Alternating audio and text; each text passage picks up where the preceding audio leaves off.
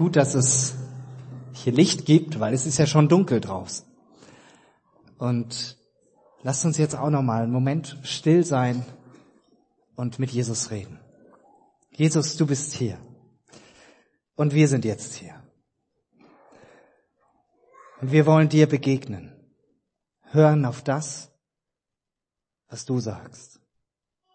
In deine Gegenwart eintauchen und uns von dir füllen lassen. Sprich du jetzt direkt in unsere Herzen. Amen. Ein besonderer Gottesdienst, eine besondere Uhrzeit. Menschen, die uns erzählt haben, warum sie ein Lied bewegt, begeistert und was mein Herz berührt hat. Danke für den Mut, das hier zu sagen. Und ähnlich darf ich das heute auch in der der Predigt, in der Andacht tun. Ich bin ja noch recht neu hier und ähm, daher kennen mich ja noch nicht so viele so gut, aber wer mich kennt, weiß, dass Musik irgendwie zu meinem Leben dazugehört. Dass ich es liebe, Musik zu machen, dass ich es liebe zu singen, Gitarre zu spielen, ja auch selber Lieder zu schreiben. Und ich habe auch schon vor das ist auch schon lange her, dachte ich auch, cooles englisches Lied, einfach mal für mich versucht, das ins Deutsche zu übersetzen. Und dann war vor, vor fünf Jahren, ähm, habe ich ein Lied gehört von, von einer, einer Band, die heißt Rand Collective. Ähm, die Gruppe begleitet mich so quasi nicht nur musikalisch, sondern auch die Inhalte der Lieder seit neun Jahren, wo ich die das erste Mal gesehen habe.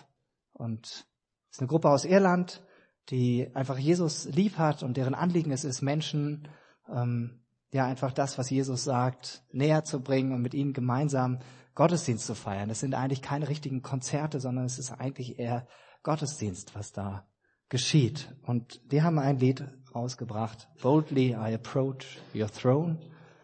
Und dieses Lied hat mich von Anfang an gefesselt. Und dann kam so der Wunsch in mir, ich möchte das gerne auf Deutsch offiziell in meiner Gemeinde damals noch in Langen, einfach singen können. Dann habe ich mich schlau gemacht, wie das funktioniert und dem Verlag in Kontakt getreten.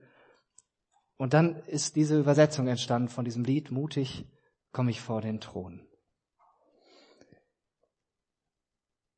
Und dieses Lied, das hat mich ganz besonders angesprochen und es geht mir bis heute so.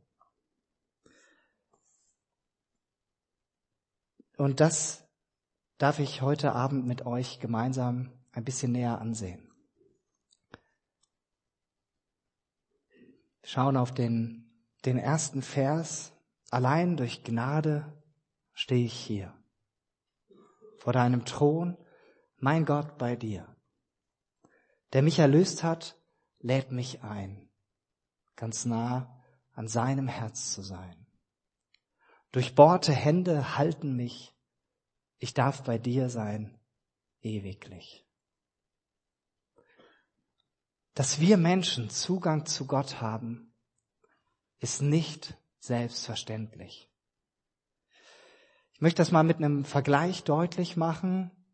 Trifft zwar für unser Land nicht mehr so ganz zu, weil das schon äh, über 100 Jahre her ist, aber stellt euch mal einen König vor, der in seinem Palast wohnt. Es gibt ja noch so ein paar Könige, so ein paar Monarchien auch wenn die nicht mehr ganz so viel zu sagen haben.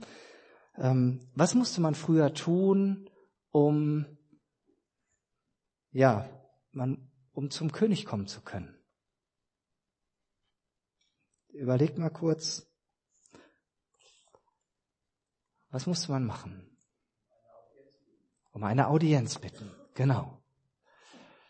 Um ein Gehör bitten, ja, dass man gehört wird, dass man überhaupt dahin kommen darf. Man bekam sie ja nicht einfach so. Man konnte nicht einfach in den Palast hinein marschieren, sondern da waren ein paar Wachen, ja, und spätestens die hätten einen aufgehalten, sodass man nie den Weg zum König geschafft hätte. Sie haben dafür gesorgt, dass kein ungebetener Gast zum König, zum König kommt.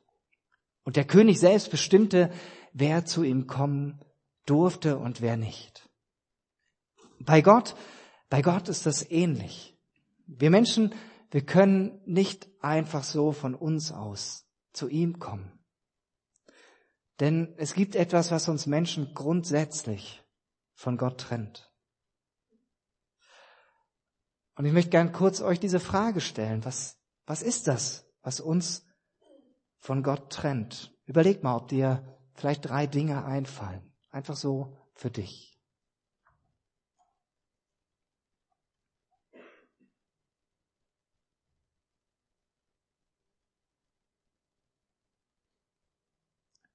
Brauchst das jetzt nicht laut nennen. Vielleicht ist dir was eingefallen. Ich habe hier so ein Bild gefunden. Ja, dieses Mädchen und da schwirrt ganz viel um ihren Kopf. Ich weiß nicht, ob ihr es erkennen könnt. Da sind ganz viele Gründe drauf, die uns Menschen von Gott trennen. Wie Streit, Krieg, Tod, Gewalt, Krankheit, Die Bibel ist an dieser Stelle auch sehr nüchtern. Im Neuen Testament in Römer 3, 23 beschreibt Paulus das so. Denn alle haben gesündigt und in ihrem Leben kommt Gottes Herrlichkeit nicht mehr zum Ausdruck. Diese Tatsache, die trifft auf jeden Menschen zu. Und davon ist keiner ausgenommen. Keiner kann sagen, das gilt nicht für mich. Eigentlich soll das Leben von uns Menschen Gottes Herrlichkeit widerspiegeln. Doch diese ganzen Dinge, wie Krieg, Hass, Gewalt, Tod, Neid, all das, das trennt uns von echtem Leben. Doch glücklicherweise endet der Vers von Paulus hier ja noch nicht. Da geht's noch weiter. Da ist ein Komma. Und deshalb lese ich die nächsten beiden Verse vor. Und dass sie für gerecht erklärt werden, beruht auf seiner Gnade, also auf Gottes Gnade. Es ist sein freies Geschenk aufgrund der Erlösung durch Jesus Christus. Ihn hat Gott vor den Augen aller Welt zum Sündopfer für unsere Schuld gemacht. Durch sein Blut, das er vergossen hat, ist die Sühne geschehen. Und durch den Glauben kommt sie uns zugute. Damit hat Gott unter Beweis gestellt, dass er gerecht gehandelt hatte, als er die bis dahin begangenen Verfehlungen der Menschen ungestraft ließ. ließ. Soweit Paulus. Allein durch Gnade stehe ich hier. Das bedeutet, Gott selbst ermöglicht es, ermöglicht es mir, er ermöglicht es dir, dass wir zu ihm kommen können, dass wir bei ihm Audienz bekommen. Durch Gnade. Gnade ist ein freies, ein unverdientes Geschenk. Nichts, was wir selber bewirken könnten. Zur Gnade gehört auch, dass wir erlöst sind durch das, was Jesus für uns getan hat. Er wurde am Kreuz auf brutalste Weise hingerichtet. Und dort trug er dann alle Schuld. Damit hat er uns erlöst. Was für ein geniales Geschenk. Und du darfst heute ganz neu oder vielleicht sogar zum ersten Mal zum Kreuz kommen und sagen, ja, hier will ich das tun. Ich will meine Schuld loswerden, das, was mich von Gott trennt, weil ich sehe, dieser Jesus hat das auf sich genommen. Der zweite Vers will mich mein Herz erneut verdammen. Und Satan flößt mir Zweifel ein. Hör ich die Stimme meines Herrn, die Furcht muss fliehen, denn ich bin sein. O preis den Herrn, der für mich kämpft und meine Seele ewig schützt. Der Vers 2 spricht von dieser Realität, dass obwohl wir diese neue Freiheit haben, die wir durch Jesus geschenkt bekommen, dass wir das Privileg haben, zu Gott zu gehören, dass uns das streitig gemacht wird. Dass es da jemanden gibt, der das nicht will. Zum Beispiel durch uns selbst.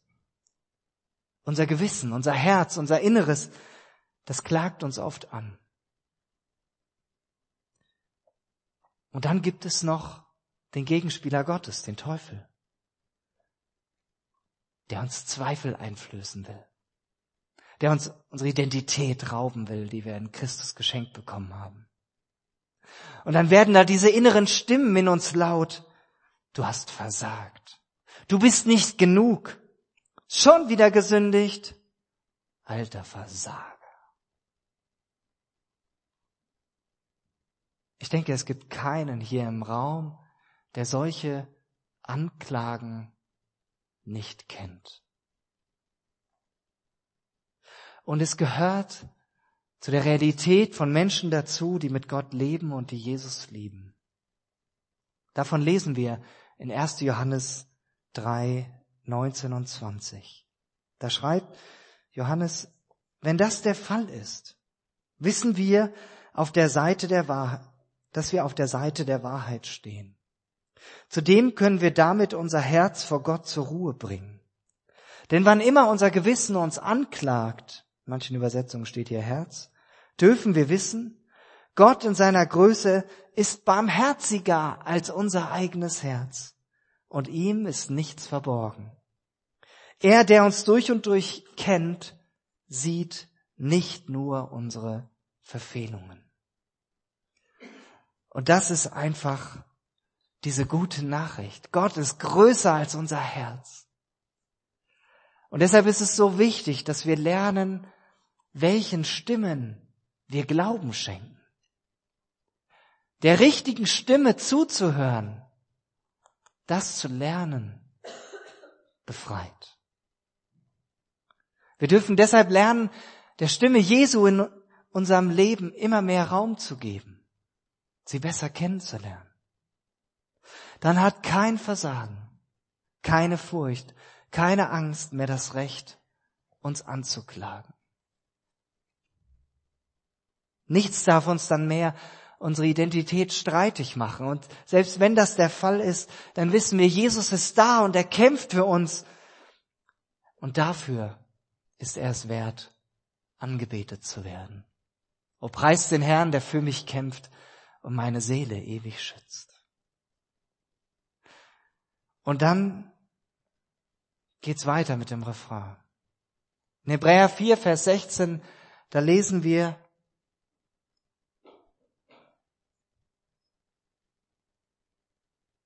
Wir wollen also voll Zuversicht vor den Thron unseres gnädigen Gottes treten, damit er uns sein Erbarmen schenkt und uns seine Gnade erfahren lässt und wir zur rechten Zeit die Hilfe bekommen, die wir brauchen.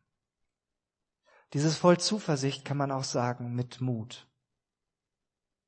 Wir brauchen Gottes Gnade und Gottes Erbarmen immer wieder neu.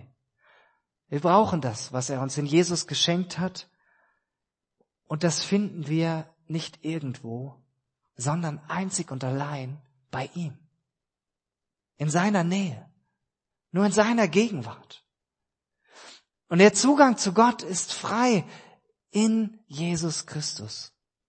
Nicht, weil wir so perfekt wären, sondern weil er, weil Gott uns in Jesus so unübertrefflich geliebt hat.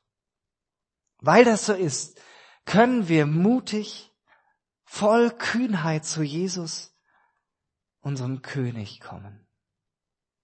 Mutig komme ich vor den Thron, freigesprochen durch den Sohn. Dein Blut macht mich rein. Du nennst mich ganz dein. In deinen Armen darf ich sein. Warum? weil Jesus durch seinen Tod am Kreuz mich reingemacht hat. Das ist ja dieses Bild, was da aufgegriffen wird, was das Volk Israel nur zu gut kannte. Das Volk Israel hat Tiere geopfert, um rein von Schuld zu werden. Das war die Übergangslösung, die Gott seinem Volk nach dem Auszug aus Ägypten gegeben hat bis Jesus kam. Immerhin 1400 Jahre lang. Ganz schön lang. Doch als Jesus am Kreuz starb, war er das letzte, das ultimative Opfer, um alle Schuld, alle Trennung ein für alle Mal aufzuheben zwischen uns und Gott. Er war vollkommen rein, er hat nie einen Fehler gemacht, er war nie getrennt von Gott. Und nur deshalb konnte er unsere Trennung, unsere Schuld, unser Versagen auf sich nehmen, damit wir frei sein können. Wenn das für dich gilt, dann nennt Jesus dich sein Eigentum. Und deshalb dürfen wir ihm, darfst du ihm jetzt hier total nahe sein. Auch wenn dieses Bild vielleicht für uns Männer ein bisschen kitschig klingen mag. In Jesu Arm sein. Aber wenn wir ehrlich sind, dann brauchen wir manchmal auch eine Umarmung. Oder? Ich merke das bei meinen Kindern immer wieder, wie wichtig das ist und wie gut das tut. Und natürlich mir auch. Unsere dritte, die Hanna, die kommt in der letzten Zeit immer wieder mal an und sagt, Papa, ich brauche eine Kuscheleinheit, eine Knuddeleinheit. Ja? Dann will sie geknuddelt werden. Und von Jesus in die Arme genommen zu werden, bedingungslos angenommen zu sein, das braucht jeder von uns. Niemand braucht den starken Mann oder die starke Frau mimen, denn wir brauchen das. Gottes Arme sind in Jesus für uns weit offen und jeder darf in die Arme des Königs hineinlaufen. Auch du.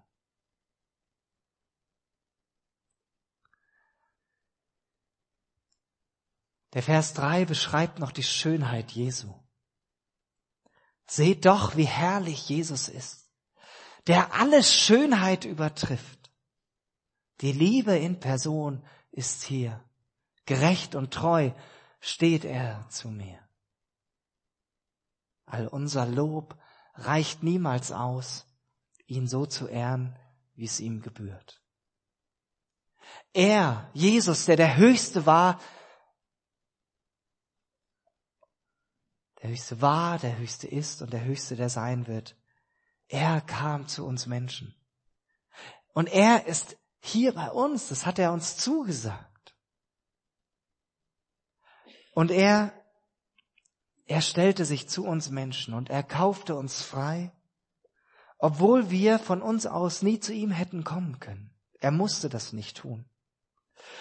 Aber durch ihn können wir jetzt aufrecht vor Gott stehen.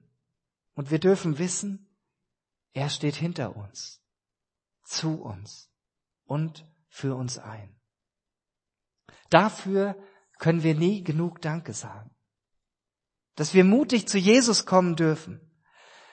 Diese Tatsache, die will gefeiert werden, so wie das in der Bridge der Fall ist. Das ist der Grund, warum wir feiern, warum wir heute Abend hier zusammen sind. Wir sind befreit. Er trug das Urteil. Oh, preis den Herrn, preis den Herrn. Er hat für meine Schuld bezahlt. Damit ist alles gesagt. Wir sind frei von Schuld, frei von Scham, frei von jeglicher Anklage. Wir sind frei für ein Leben mit Jesus in seiner Gegenwart als seine Königskinder und Gesandte des Königs. Amen.